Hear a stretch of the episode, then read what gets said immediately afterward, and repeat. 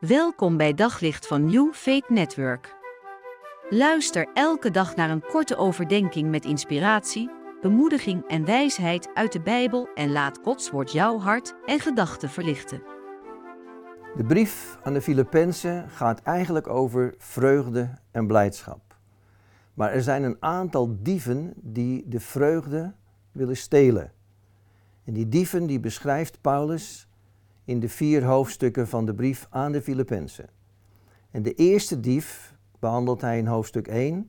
En dat zijn omstandigheden. En ik lees uit Filippenzen 1, vers 12 en 13. U moet weten, broeders en zusters, dat wat mij is overkomen er juist toe bijdraagt dat het evangelie wordt verspreid. Het is iedereen in het Romeinse hoofdkwartier en alle anderen duidelijk geworden dat ik gevangen zit omwille van Christus. Als je over omstandigheden spreekt, dan zie je dat de omstandigheden bij Paulus dus niet al te rooskleurig zijn. Omstandigheden zijn, hij zit in een huis in Rome vastgeketend aan de Romeinse soldaat. En toch zegt hij enthousiast, ik ben hier ter wille van het evangelie van Jezus Christus.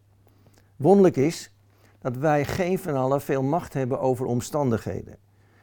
Denk bijvoorbeeld aan het weer. We hebben er geen macht over om dat te veranderen zijn andere zaken waar we ook niet veel aan kunnen veranderen.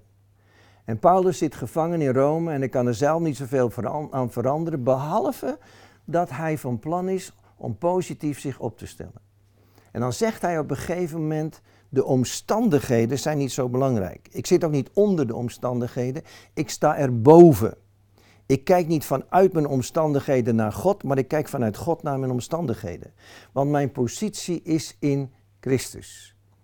En als je dan Paulus wil begrijpen, moet je even realiseren dat in het denken van Paulus hij niet vastgeketend zit aan een Romeinse soldaat, maar de soldaat zit vast aan hem.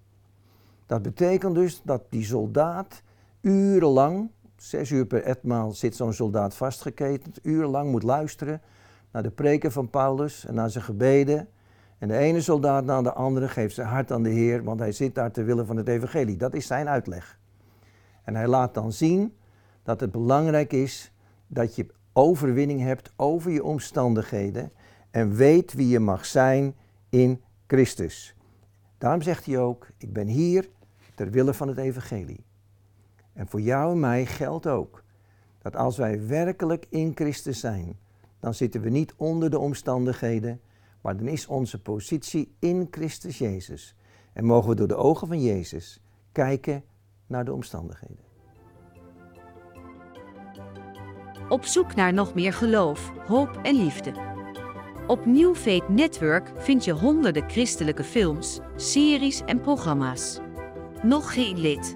Probeer het 14 dagen gratis op newfaithnetwork.nl.